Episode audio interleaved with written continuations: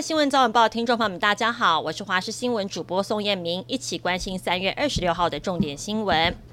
听众朋友，要变天了，上午中部以北部分地区受到对流云系的影响，已经开始下雨了。下半天开始锋面通过，就连南部地区也会开始有雨。未来三天，西半部地区都会有大雨发生的机会，而且对流发展旺盛，也可能出现雷雨的状况。温度方面，今天整体感受上还是偏暖的，各地高温是三十一到三十三度，也因为西南风沉降影响会有粉风出现。气象局针对了屏东还有台东发布了高温的黄色灯号，但明天开始温度会往下滑，温差会高达十度以上，提醒听众朋友留意天气变化。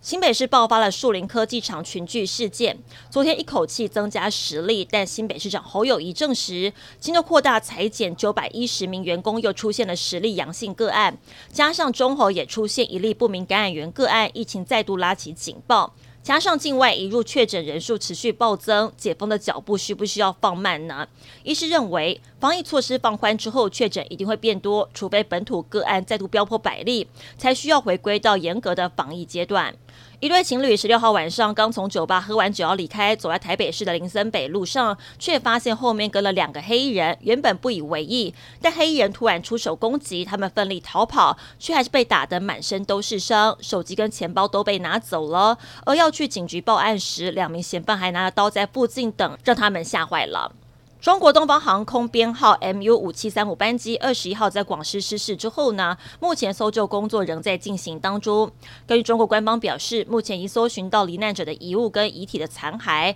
以及一百八十三块的飞机残骸，并表示正在就遗体残骸进行身份鉴定跟 D N A 检测比对，同时还重申到目前为止只找到了一具黑盒子。而初步的事故报告会在三十天内公布，并上报到国际民航组织。俄罗斯入侵乌克兰苦战超过一个月，现在是不是要自己找台阶下了呢？俄罗斯的参谋本部二十五号宣布，战争第一阶段行动已经大致完成了，现在要把主力转往乌克兰东部的顿巴斯地区，围攻基辅的部队目前已经停止推进了。而美国总统拜登目前人在波兰，距离乌克兰边境大约只有八十公里。除了探视当地美军，也呼吁国际间重视乌克兰难民的问题。另外，拜登更预计在台湾时间的二十七号发表重要演说。日本动画片《咒术回战》上映之后，在台湾卖破了两亿票房，亮眼成绩让日本官方在 推特 发文庆祝，文中提到了台湾等各国，又触碰到了中国的政治敏感神经，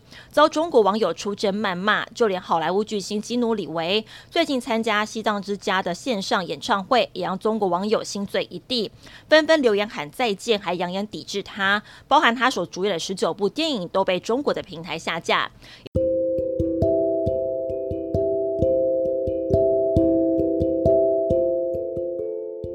以上是这节新闻内容，非常感谢您的收听，我们再会。